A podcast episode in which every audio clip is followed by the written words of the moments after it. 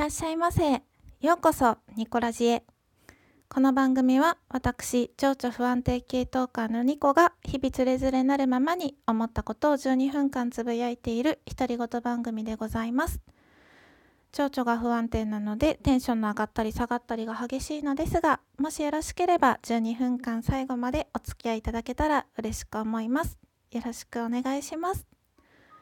はい、ということで始まりました。第162回目録音中です。私のパソコンは2019年4月5日20時56分を指しております。金曜日の夜、皆様いかがお過ごしですか？はい、ということでですね、前回も効果音で遊んで ラジオっぽいラジオを撮ろうと思ったんですけど多分ねめちゃくちゃだったと思います。途中でね自分の口で効果音を言ったりしてたと思うので 一応下書き保存したまんまで一回も聞かずにそのまま配信する予定なんですけどでこれもおそらく下書き保存して後日配信になると思います。まあね改めて思ったんですけどラジオラジオ ラジオラジオしたラジオは私には撮れません。はい。あの私の番組をツイッターとかでツイートしていただいている皆様本当にありがとうございます。あのネギやハートやニコちゃんマークもいつもいただいておりまして本当にそちらも合わせてありがとうございます。私ですねツイッターあんまりフォローバしないんですけど皆さんのツイートはストーカー？ストーカーのようにあの本当にくまなくチェックしてるので自分の番組が上がってたら割と反応する方だと思ってます。もし私から何のものね反応もないって方は教えていただければ嬉しく思います。私の番組をツイートしてくださってるツイートは多分全部見逃してはいないとは思うんですけれどちょっとねあのやっぱフォローしてない分反応が遅れたりすることもありますがそこはご了承いただけたら嬉しく思います。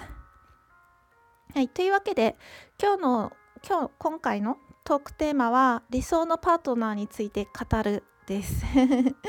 前回ですね後半でお話ししようと思ってたのにそんな時間が全然なくてで今日は161.5にしようかなって悩んだんですけどもう一つのトークテーマを1本使い切るって思ったらまあ回を更新してもいいかと思ったので162回目とさせていただきました。でえっ、ー、とニコラジの、うん、最初の方であの何回かね好きな男性のタイプということでシュートくんとかシュートくんっていうトーカーさんがいたんですよ。今も確かラジオトーク帰ってきていらっしゃるんですけれどその方やあんちゃんレディオのあんちゃんとかからご質問をいただいて2回ぐらい答えているんですけれどもその時に相手の性格、まあ、優しいとか毛が合うとか尊敬できる人とかそういう相手の性格についてお話ししてたんですけど今回はちょっと視点を変えて私は相手とどういう関係を築きたいかそしてそういう関係が築ける相手が理想のパートナーだパートナーなんだなってカミカミですみません。うん、あの自分の理想とするパートナーというよりもこういう関係が理想的だなっていう関係性についてお話ししていきたいと思います。でまずですねあの建設的な話し合いができる人そして自分の気持ちを話し合える人この2点が私にとってとても重要だなって思ったんですね。うん、まず1点目は建設的な話し合いっていうのはどういうことかっていうと一緒に生きていくまあ、結婚するとかだと、まあ、一緒に生活するっていうのが私の中で前提で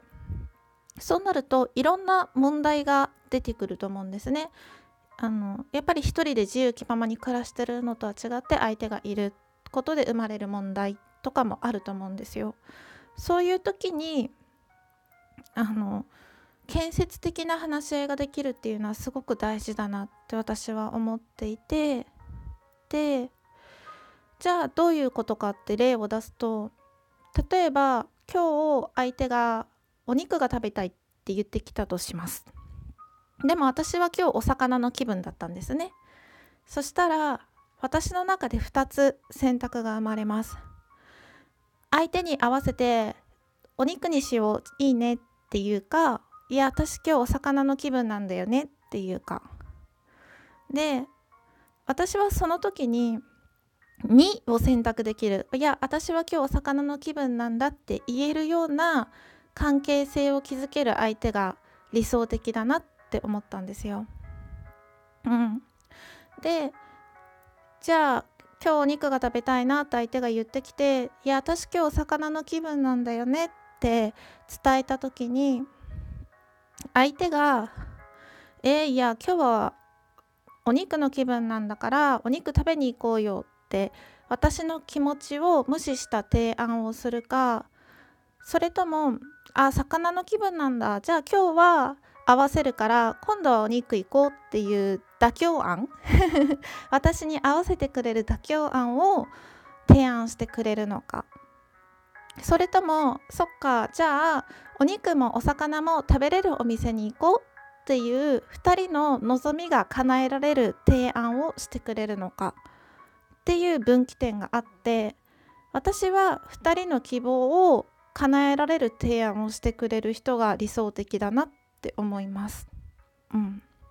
でそれは逆の立場でも例えば相手が「いや今日魚の気分なんだよ私はお肉が食べたいけど相手は魚が食べたい」って言った時に2人の望みが叶えられるような提案を私もしたいって思うんですね。うん、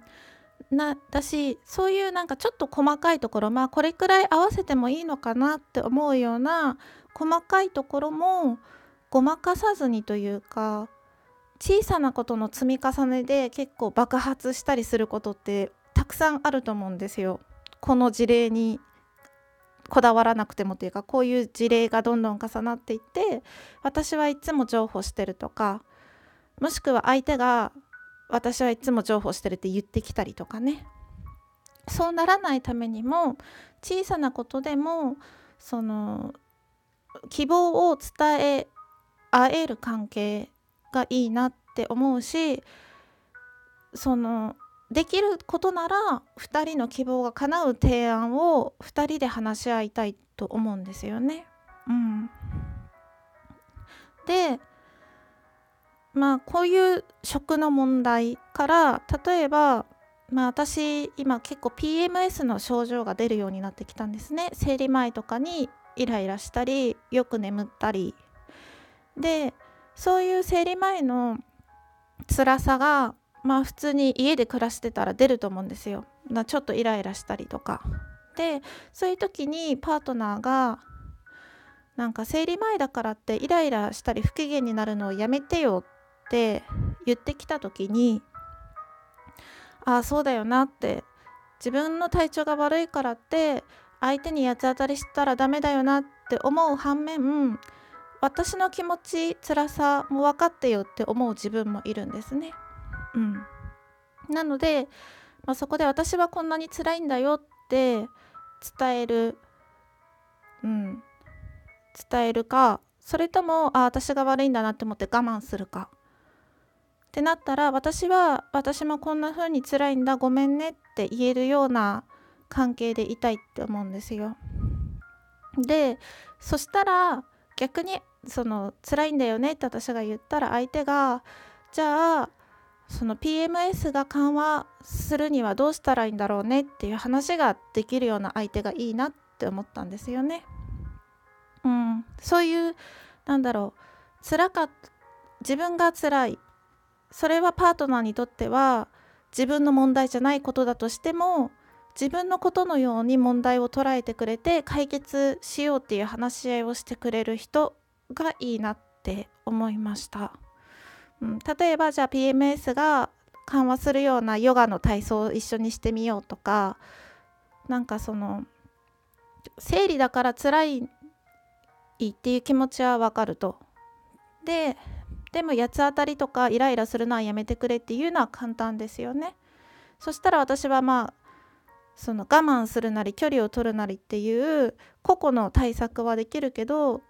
それは2人で解決したことにはならないと思ってて一方が何かを我慢したり一方が折れるような解決策じゃなくて相手の問題を自分の問題のように捉えて一緒に解決しようってしてくれるパートナーがいいなって思いました。うん、でそれは逆に例えば相手がパートナーがタバコを吸う人で禁煙したいけどやめられないとか禁煙中にイライラするっていうことが起きた時に私もじゃあ一緒に禁煙セラピーかどっか通おうかとか自分の問題のように捉えて提案できる人でありたいって思うし禁煙にいいなんだろうタブルうんとなんかガムがあるよとか本があるよっていうのを勧められる提案できるような自分でいたいなって思うしそもそもその前提っていうのは自分の気持ちを伝えられる関係であることが大事だなって思うから自分の気持ちを伝えられる人そして建設的な話し合いで個々の問題を自分の問題のように考えて問題解決の提案ができる人というかそういう関係がいいなと思いました。長くなりましたね。今回もちょっと長めですが最後までお付き合いいただいてありがとうございました。ニコでした。